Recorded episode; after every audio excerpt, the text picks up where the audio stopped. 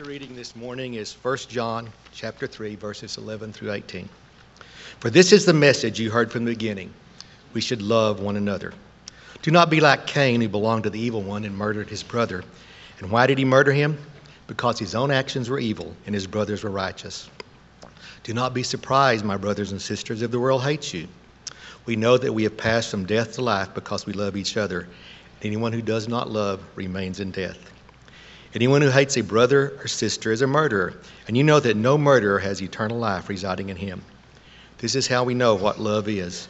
Jesus Christ laid down his life for us, and we ought to lay down our lives for our brothers and our sisters. If anyone has material possessions and sees a brother or sister in need, but has no pity on them, how can the love of God be in that person? Dear children, let us not love with words or speech, but with actions and in truth. Good morning, church. Wow, um, we have a incredible opportunity coming up for us at the end of October. Going to be talking a little bit more specifically then about this process we're praying for for 40 days, about uh, calling some additional shepherds uh, to come and serve and love this body here, uh, as known as the Kerrville Church of Christ.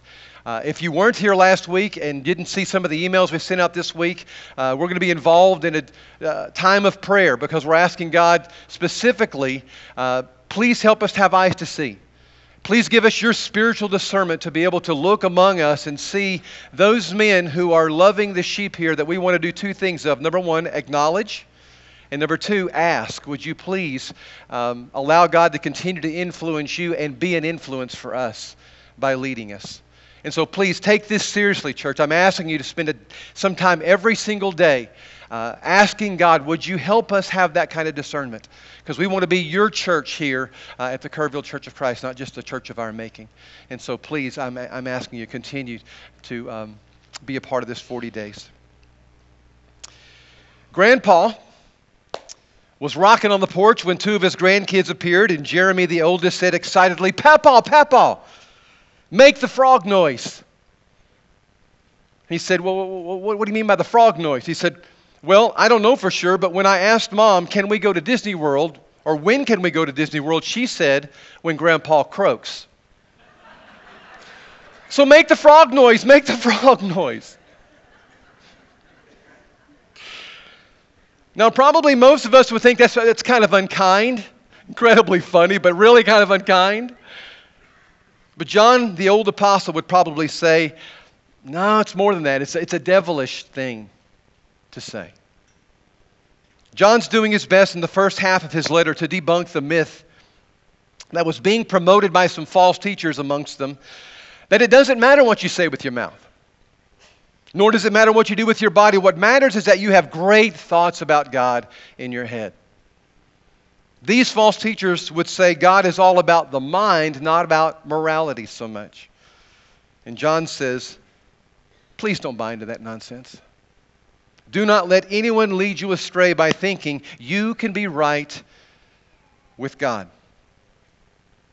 And do what he said is wrong. It's impossible. Remember the words from last week? Don't let anyone lead you astray. The one who does what is right is righteous, just as he is righteous. The one who does what is sinful is of the devil, because the devil has been rebelling against God from the very beginning. That's why Jesus came to destroy the works of the devil. Now, as we studied last week, Jesus came to do that, but he did more than that. He didn't just come to destroy the works of the devil, he came to equip you to do that in your own life. And if you're wondering what all that entails, you can go to the KCC website and you can pull up the Lights Out banner. And right under that, under that, you'll find a message called Search and Destroy, right along with all the other messages from Lights Out if you'd like to, to tune into that. But with that same thought in our mind, with that truth fresh in our hearts, we're going to launch into what now is the second half of the entire letter of 1 John. John's not going to be dealing in the second half so much with correcting light threatening lies as much as he's going to be pointing us to light changing love. Do you remember the old VBS song? Love, love, love, love. You remember that song? I may not be able to lead it very well, but would you sing it with me? Here we go. Love, love, love, love. The gospel in a word is love. Love thy neighbor as thy brother. Love, love, love. John would say that could be the theme song for the second half of my letter. And it might not be the easiest song to sing after this message. Because John's going to try to help us understand at the very, very core of who we are in Christ is not just getting to know God, but allowing God to move through us into a world that so desperately needs the love of God. Light people don't have an option to be unlovely people and still be God's people. And we're going to need God's help to both understand that and especially God's help to do it. Let's pray. Father, we realize we're not the only disciples who, um, who want to understand how the love that you call us to could, could actually be a part of our lives. Thank you for not um, leaving us in our unlovely state. Thank you for coming to us when we, we weren't worth coming to when your word says we were your enemies. Thank you. We've said that this morning, and we've done it through some songs that we kind of write off as maybe sometimes devotional songs or kids' songs, but thank you, Lord, for loving me. And thank you, Lord, for making me whole and saving my soul. We mean that. We have a feeling that the Hosanna Lutheran Church means that as well. Those that are disciples there, those who are part of this kingdom of light, would you please bless them as they together with us behold your glory, hoping that in doing so that truly you will transform our hearts and our lives to look a little bit more like Jesus than when we walked into our places of worship today. We ask us in Jesus' name, and everyone said. The teaching that we're going to be involved with this morning is by no means a new teaching. It wasn't for John either. He says in verse 11, This is the message that you have heard from the beginning. From the very start of our time with you, John says, we taught you how to love one another because, above all, love is at the very core, the very foundation of our faith. Jesus says this much because you heard the question that he was once asked one time. Um, if you had to nail it down to the thing that God most cares about, what would it be? Jesus said, Well, I'd have to answer you in, in really two different ways. First of all, love the Lord your God with all your heart and with all your soul and with all your mind. This is the first and greatest commandment. But the second is like it love your neighbor as yourself. All of the law and the prophets, they hinge, they hang on these two commandments. Again, that's not new to you, nor was it new to John's people either. But so crucial for us to understand. You can't separate those two things. They go together. The call to love God's people is as foundational to the Christian faith as knowing who God is and what He's like. Because the gospel is always doctrinal and ethical from the very start. Paul believed it so strongly. Listen to these words that he describes or uses in 1 Corinthians 13 about doing things that look Christian like, but aren't because they miss love. If I speak with human eloquence and angelic ecstasy, but don't love, I'm nothing but the creaking of a rusty gate. If I speak God's word with power, revealing all his mysteries and making everything plain as day as Jimmy does all the time. And if I have faith that says to a mountain, jump, and it jumps, but I don't have love, I've got nothing. If I give everything I own to the poor and even go to the stake to be burned as a martyr, but I don't love, I've got nowhere.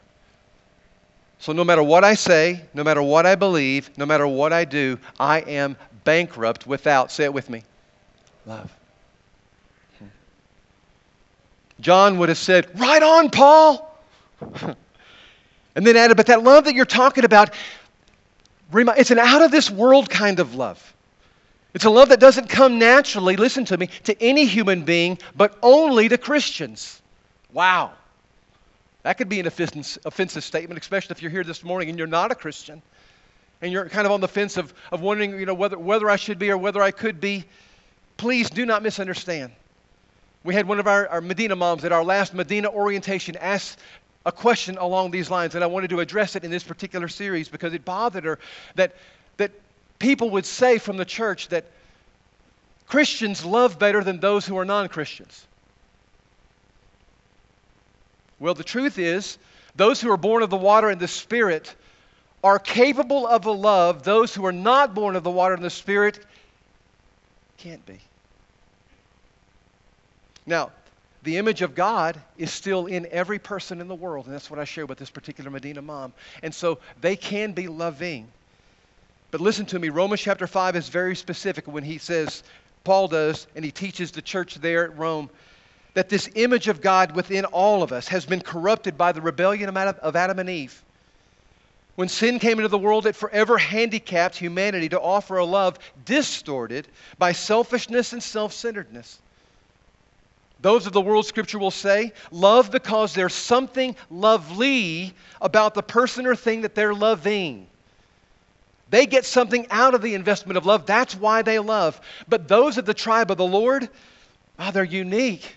Those led by the Spirit, they're unique. They're extraordinary. They're marked by a love that's out of this world. Here's what he says in Luke chapter 6. The love that Christians can offer Man, they love their enemies. They do good to those who hate them. They bless those who curse them. They pray for those who mistreat them. If someone slaps them on the cheek, well, they, they turn to them the other also. If someone takes their coat, they don't withhold their shirt from them. And they give to everyone who asks of them. And if anybody takes what belongs to them, they don't demand it back. I don't know about you, but that kind of love's not normal on my block. It's not normal at most high schools that I know. It's not normal at most Rotary clubs that I know of or, or Optimist clubs. It's not normal at, at any bridge group that you, it's not normal. At the city council, it's not normal in, in Washington. It's not normal to love like that. Jesus says, but it will be normal amongst my people. Is that normal in our church? I'll come back to that one in a minute. Jesus says it's the new normal. It's part of this light, it's part of this kingdom that's breaking into this dark world. And, and no, you won't be able to do this on your own, but with my help, with me in you, I can love you with the same kind of love that I'm loving you with. Jesus goes on to say in Luke 6 and verse 32, he further draws this contrast between those in the light and those in the darkness, those in Christ and those in the world. If you love those who love you, you people of the kingdom. What credit is that to you? Even sinners love those who love them. And if you do good to those who are good to you, what credit is that to you? Even sinners do that. And if you lend to those whom you expect repayment, what credit is that to you? Even sinners lend to sinners, expecting to be repaid in full. But you, people of light, people of Christ, people of the light, you love your enemies and do good to them. And you lend to them without expecting to get anything back. Challenging words. But Jesus is trying to make a point. You don't need God to love lovely people. You don't. People who love you back. That just furthers your interests. It's what I call Christmas card love. At Christmas time, I send you a card and you send me a card, right? But if I send you a card and you don't send me a card, guess what? Off my list next year. Because I'm not getting anything out of the investment. Put another way, when you cut someone off, or rather, when you're cut off on 1604 just outside of Bass Pro, that I know all of you see on a regular basis, when you're cut off out there at 1604, it's just not normal for people to say, God bless you. That's just not normal. Have you ever been to a high school game and all of a sudden the crowd starts chanting, Forgive the ref, forgive the ref, forgive the ref? That's crazy. People don't do that. Nobody says, Preach longer, preach longer. That's not normal. It's just not. But Jesus says, I want you to love the world with an abnormal kind of love because you're living with an abnormal kind of God. The kind of God, as Stan said a few moments ago, would, would love us by giving his own son. He didn't come into this world to condemn us, but he came to save us. Well, he had every right to condemn us, didn't he? Yeah. It is natural to be like Cain. I don't have time to talk a lot about that particular relationship between Cain and Abel and all that goes with that.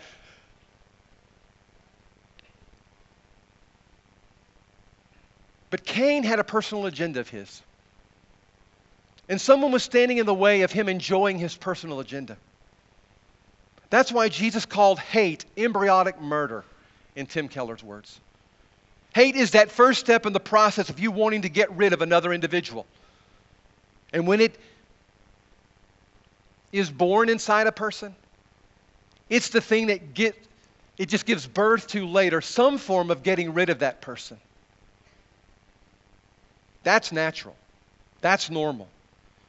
Notice the Bible did not say Cain hated his brother and that made him a child of the devil. The Bible says Cain was a child of the devil and that's why he hated and murdered his brother. Two different things. Now, I know it's offensive, and I'll say it again to those who've not made Jesus Christ their Lord. But the Word of God reveals that consciously or unconsciously, those without Jesus as their Lord, listen to me, not easy to hear, are children of the devil. They're not spiritually alive. The only kind of love they can produce is out of their own human effort, which is always infected with self gratifying purposes. In Ephesians chapter 2 and verse 1, here's how Paul says that specifically. And he's talking to those who once were children of the devil. Listen, in the past, you Christians were spiritually dead because of your sins and the things you did against God. In the past, you lived the way the world does following the ruler of the evil powers that are above the earth, that same spirit is now working in those who refuse to obey God. Man, that's a strong word. But it's a needed word. Dying to love is not natural. It's just not. Do you know what it takes to love unnaturally like God does? One word resurrection. Resurrection. You have to be brought from spiritual death to life because God like love isn't natural. Listen to me, it's supernatural. Romans chapter 5 and verse 5 says this the love of God's been poured into our hearts through the Holy Spirit who was given to us. For while we were still helpless at the right time, Christ died for the ungodly. Are you still thinking the Holy Spirit is an optional part of your Christian walk? It's not if you're serious about loving. Because Paul's saying it's through this indwelling spirit that God's indwelling love not only impacts you, but it impacts the world through you. In 1 Thessalonians 4 and verse 9, Paul says, I don't need to write you about the Christian love that needs to be shown among God's people. Because God Himself has taught you to love one another. How's He done that? Through His Word and through the Spirit. Friend, a love void of self interest is a work of God, I promise you. So John says in verse 14, back in 1 John chapter 3, we know that we have passed from death to life because we love the brothers. How do I know whether I'm a bogus Christian or an authentic Christian? How do I know whether I'm just a, a look-alike Christian or a live-alike Christian? John says that's easy. You have a growing capacity in your heart to love unlovely people. How do we know that we pass from death to life? Flip the next screen. Because I have a growing capacity in my heart to love unlovely people. Sister, is that growing in your heart? Brother, is that growing in your heart? John says it will if you are an authentic Christian, not a look-alike, but a live-alike Christian. You can be an absolutely bogus Christian and say, Love, love, love, love. And you can say, I am mine no more. And you can sing it and you can say it and you can memorize the verses. But unless it changes you and is seen through you, bogus. Dying to love was a new form of love to hit the scene in John's world. It's not so new to us because we've been talking about it for two millennia. But there was a distinct moment in history when a love that was literally out of this world came into our world, and we call it Calvary. We call it a cross. That's why 1 John 3 and verse 16 says this This is how we know what love is. Jesus Christ laid down his life for us. Isn't it amazing how close those words are to what Stan quoted a few moments ago? The Gospel of John 3:16, for God so loved the world that he gave his son. Isn't it what it kind of coincidental? First, First John 3:16 says, This is how we know that real love is real love. Jesus Christ laid down his life for us. When the cross became a reality, a new reality of love entered our world. And it rocked our world. And when the New Testament writers talk about the way that God loves, almost always they add this little tag about Christ giving his life on a cross. That was the monumental breakthrough moment. Paul says this in Galatians 2:20, "For the life that I now live in the body, I live by faith in the Son of God, here comes the tag, who loved me and gave himself for me." And he did even when I wasn't asking for it. And he did even when there was no guarantee I'd appreciate it when I received it. And he did with the possibility you might even curse him for it. That's because God goes beyond the daily minimum requirements of loving. Maybe you heard the story of a boxer in England who was very, very good. He won a lot of fights, but he gave his life to Christ and he gave up punching people to preaching to people. He was a street evangelist.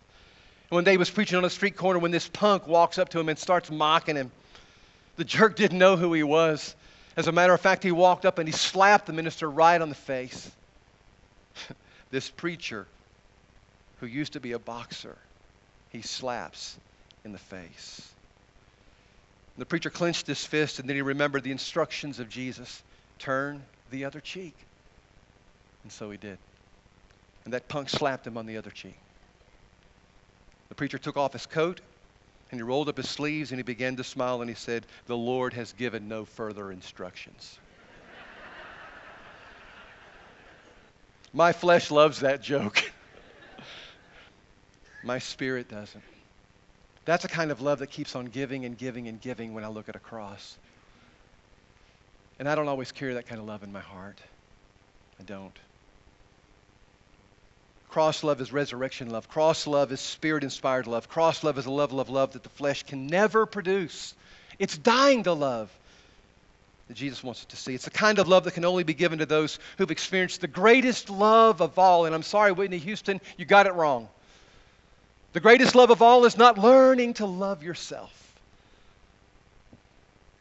No, it's learning to love unlovely people. That is the greatest love of all. That's how I was loved. And that's how I want to love you. Takes us to the second half of verse 16. Now, we would expect for John to say, now we know what real love is. Jesus laid down his life for us, and we would expect it to say, so we ought to lay down our lives for Jesus. Well, he kind of says that, but he doesn't. Because what he really says is, well, if you want to lay your life down for Jesus, you give your life to your brothers and sisters. Same thing. Remember back to what Jesus said. How, what's the greatest thing that God would have us be about in this world? What's the thing that he matter, that matters most to him, that he cares most about? Well, it takes really two answers loving God with all your heart, soul, mind, and strength, and loving your neighbors yourself because they're, they're, they're kind of alike. Ernest Gordon, in his book Miracle on the River Kwai, tells a story about some Scottish soldiers that were captured during World War II by the Japanese. They were placed in labor camps in Asia, and they were asked to build a road through the jungle. The conditions were abysmal and they were severely mistreated. And occasionally they would have tool checks to make sure no captive had hidden a shovel or a pick to try and escape. At this particular tool check, one of the shovels was missing, and the guards were furious. The man in charge of the camp gathered all the prisoners together, had them line up at front, and said, There's a shovel missing from the tool count. Unless someone steps up and admits to taking it, every one of you dies today. After a long, tense moment, one man stepped out. The Japanese leader took a shovel and he beat that man to death in front of his comrades. They went back to work, and later that day, another tool check was taken, and to their dismay, they had miscounted. There was never a tool missing in the first place. And that's when Mr. Gordon writes, We realized that this man had given his life to save ours. And it changed us. It changed the way that we treated each other, and it even changed the way we felt about our enemy. So much so that when the war was over and the Allies had been rescued, they lined up the Japanese now in front of them. And they said, No more hate. No more. What's needed is forgiveness. And we forgive you. That's the power of sacrificial love.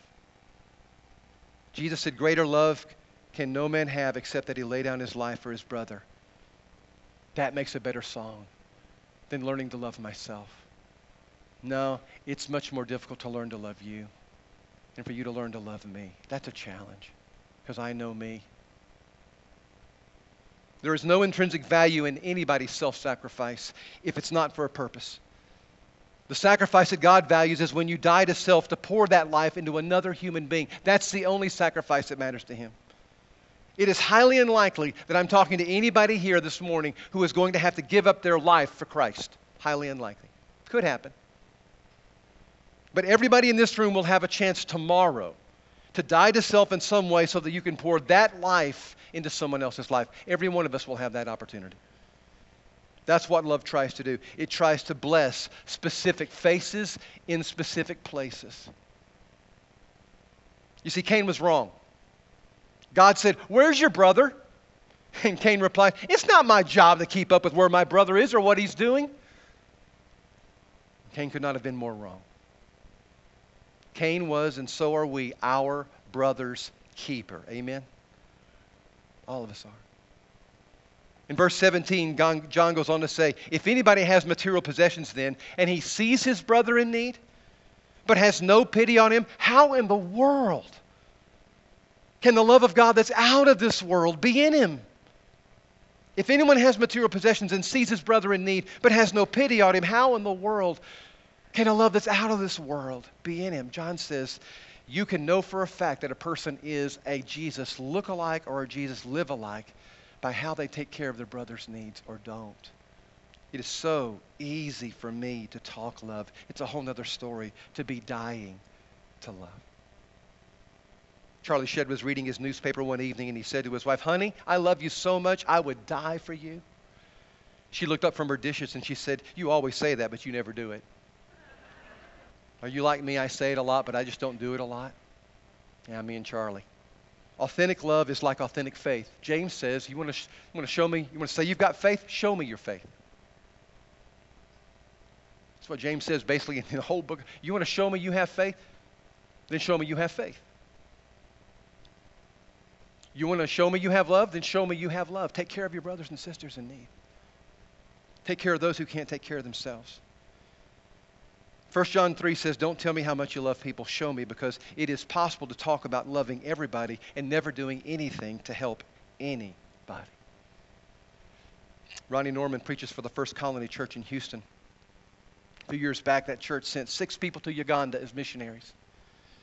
They started some churches there, and there has been a beautiful relationship between the churches in Uganda and First Colony.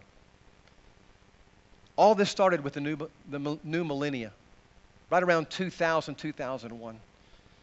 Well, after the devastation hit of Hurricane Ike back in 2008, it was a devastating hurricane then. Not nearly as devastating as what we just experienced with Harvey, but still devastating all the same. But when the Mara Mara Church in Uganda heard about what had taken place in their brothers' lives back in the States, they were so concerned that they decided that they would have a special contribution for their brothers across the globe. Now, you need to remember that an average Ugandan salary is less than a dollar a day.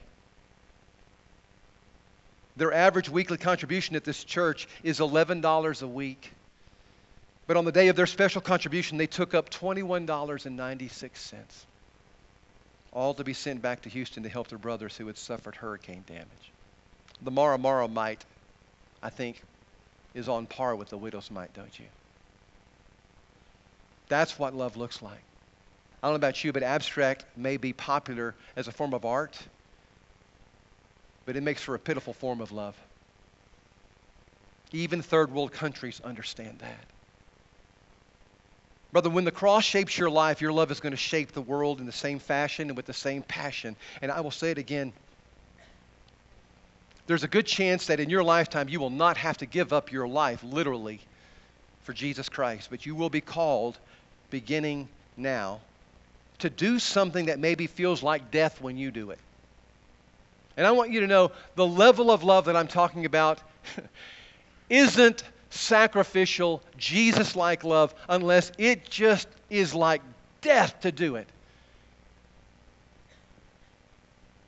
Now, you and I are different in so many ways things that we like to eat, things that we wear, where we've come from in our background. So, don't you think probably your dying to love is going to look a little bit different than mine?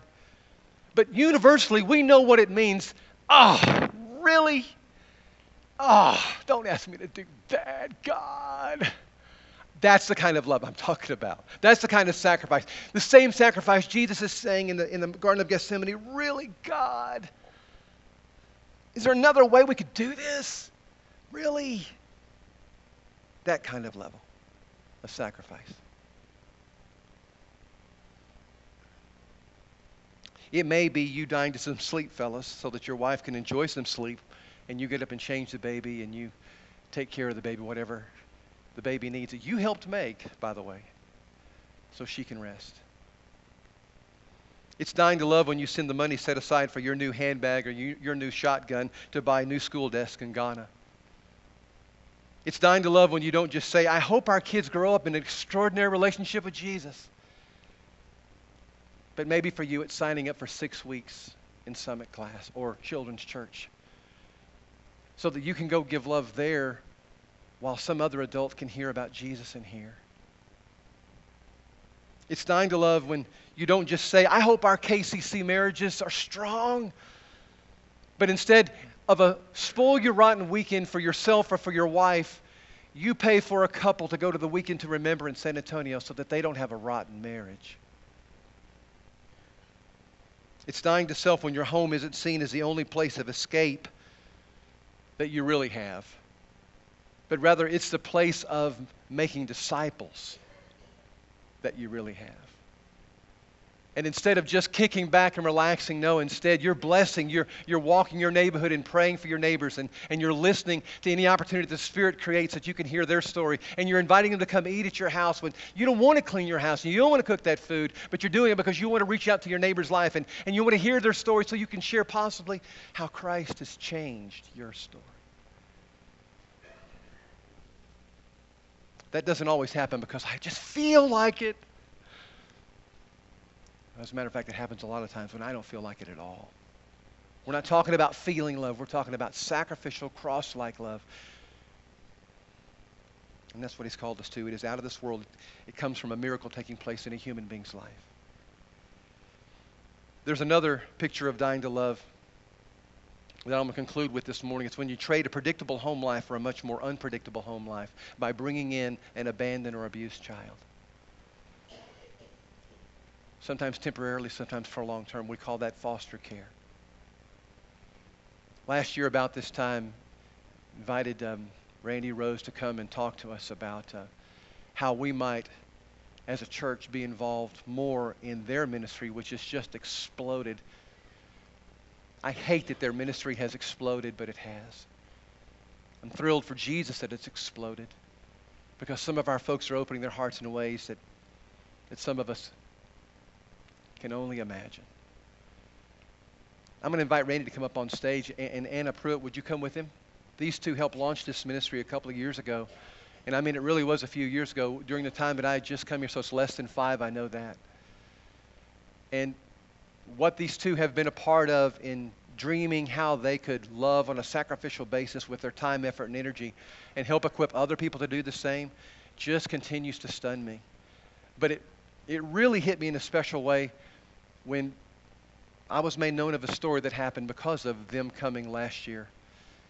Anna was going to stand with Randy, but, but Randy's going to do most of the talking because if you've been around Randy, he does that really well. Come on, bro. Come on up here.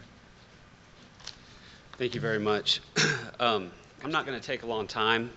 Uh, it's just it's an honor and a blessing to be able to stand up here again and visit with you guys for just a second about foster care and the needs and things that are going on. But really, I I was sitting down, you know, listening to what Jimmy was saying, and, and um, I, I, wrote something down while I was sitting there. And it, it just dawned on me how much foster care offers an opportunity for people to practice the type of love that Jimmy is talking about. Because in foster care, I think a lot of people would approach it with the thought that, you know, I have absolutely nothing to gain by doing this, but everything to lose. It takes my time because I got to take kids to appointments. It takes my money because I have to pay all this extra cash out of my pocket to provide care for these kids because the state doesn't pay enough. It's, uh, it's hard from a security standpoint because, you know, I, I have to open my family up to kiddos coming into my home, and the family has to sacrifice. And uh, it's hard from the sense of losing control. I have to open my home up, my heart up, and my pocketbook, and I have no control over what's going to happen to these kiddos. I could fall in love with them, and they could be taken from my home. And that's an awful lot to ask for a family or a person to do in order to care for a child that technically is not even their own biological child. And it just dawned on me that that's the kind of love that, that Jesus is calling us to do. And I get to witness that on a daily basis while, while we do our work with uh, Divinity Family Services. And it's an honor and a blessing. And when I find families that are willing to open their home up and do that, they, they are, they're truly heroes to me. We have a family here uh, at KCC that's done that. And I, I found out about this uh, not too long ago, and it, it just kind of it blew my mind. Um, I don't know how many of you guys know, and I'm, I'm not going to ask them to stand. Uh, I talked to, to Dell Coley yesterday a little bit, and, and he, he can't be here at this moment, but his wife Tristan and their, their kiddos, Hagen and Ayla, are, are here. And they, they decided about a year ago that they felt called to try to offer their home and their love to children in need. And so they went through the crazy, crazy process of becoming a licensed foster and adoptive home. And they have two beautiful little girls placed with them right now Genesis and Chanel. And they're making a difference in those children's lives. And I promise you, for, for anybody that questions whether or not they have something to offer and whether they can make those types of sacrifices for, for another child, those kids are being blessed by them at this very moment. No matter what happens to those children, whether they are adopted by the Coleys or, or not, they are blessing those children and, and they are practicing the love that God has called us to practice. And they're, they're my heroes, and I just want to thank them for what they're doing because they're likely saving those kids' lives at this very moment. And that's an amazing, amazing thing that they, they've stepped up to do. I just want to say thanks again for everything that this church has done to support the work we're doing. Um, Ms. Milliken and, and her team have been so awesome to collect gift cards and things like that that have allowed us to do so many things for so many families, from buying clothes and, and cribs and beds and literally fixing holes in families' roofs that didn't have the means to do it so that the rain wouldn't be coming into the house. Those are just a few of the little things we've been able to, to do with the support of, of you guys and, and, and the entire church. And we're just so thankful and we're honored and blessed beyond what, what, I can even, what I can even say. So thank you guys so much for allowing us to share our ministry with the church and, and for being a part of it.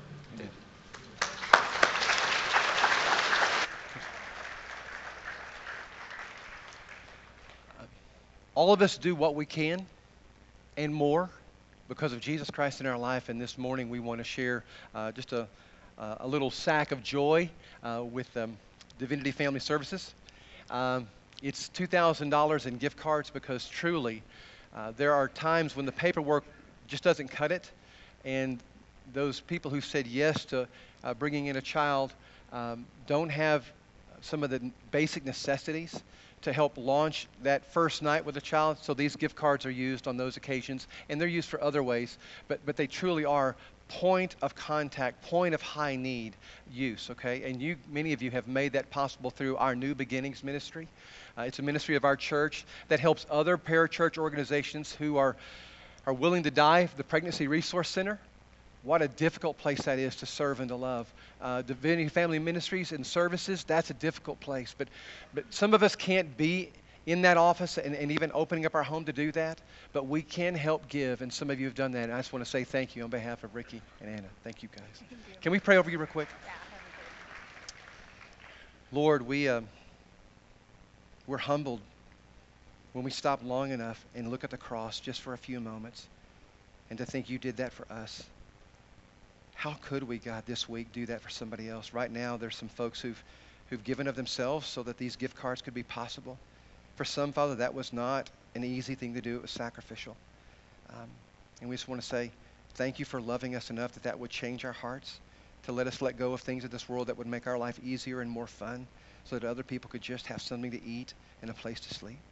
God, thank you so much for these two hearts and their, and their mates that have come alongside them um, to just sometimes put up with them while they were trying to serve and love people literally to death while they're giving their lives up so that someone else might have some life. But God, that's not easy for the mates. And so we pray not only for Randy and Anna, but also for their uh, husband and uh, wife.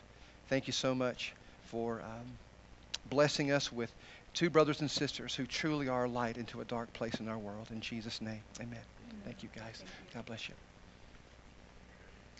I gave you some illustrations a few moments ago about um, what dying looks like, what dying to love looks like. And I could easily give those to you, not because I, I, I, I'm creative and can make them up, it's because I've seen you do it. I've heard in conversations in different ways of what's going on. I've, I've watched you give to, so that a couple could go to the weekend to remember and use the money that was going to be spent on something for you and yourself, you and your wife. I've watched, I've listened about a dad here in our church, a brother of mine in Christ, who's made it possible. I didn't hear it from him, I heard it from his wife. For her to have some rest, to have some sleep so that she could be as fresh as she needed to be for her next day. I heard all these things. And rather than just saying, come on, church, you need to be more loving, what I'm saying is thank you. Thank you for being loving. It's an honor to be your brother. It's an even higher honor to be your preacher. And I'm grateful that together we're trying to figure out this dying to love stuff. But we've got more to go, don't we? We've got further to go. We just do. And that's all right. But I just want to say on behalf of God, and I think I can say this thank you for getting on your crosses and dying. Not just calling you to get on your cross and die, but thank you for doing what you've done. But we've got more to do, and I'm just calling you. Could we do that? We're going to sing a song, and normally we have you stand and sing, but I'm not going to ask you to do that because I'm going to ask you to reach out right now in front of you and pull out one of those little visitors cards. Would you do that? Everybody who can. Everybody who's got one in front of him there in the, the seat backs in front of you. Pull out one of those visitors cards. Because we're going to sing a song that from my childhood is, is one that was a part of my life that called me to a place of ministry that it may not have been until this hit my heart in such a way it just changed my world the moment that I realized I am mine no more, my Christianity changed. My Christianity changed from being just look alike to more live alike. And maybe it might change for you because as we sing this song, the reason why I'm having you stay seated is I got to believe that there's a place or a person that God's going to bring into your lap, into your life this week to offer some sacrificial love, and you're not going to want to do it. But you're going to need the power of beholding the cross as we've tried to do today. And the urge of Jesus, of, of Jesus, of Jimmy just saying, could we begin with this next item? You may have felt like you've done a rotten job of representing Christ in sacrificial love, but you can start right now. You've been beholding the cross and hearing about the cross in an out of this love kind of world, and you want to bring it into this world. Well, that begins to change you. Listen to me. Uh, is it yeah 2 corinthians 3.18 that as we behold his glory we're transfigured we're transformed from one degree of glory through the lord who is the spirit. The spirit's doing this in us as we behold this cross and talk about the cross and sing about the cross and hear about people's lives that are being on a cross. That's the first thing that we do. But the second thing is we just begin and you can do that so we're going to sit and sing, not stand and sing. Sit and sing this song. And if you have a response this morning, I'm asking you to make it on that card. If you would like to be baptized into Christ, though, you come find me, all right? And we'll talk. But right now, just write on that card anything you want, person or a place. Lord, help me love and fill in the blank, all right? Like you love. Lord, help me love, fill in the blank, like you love. Let's sing.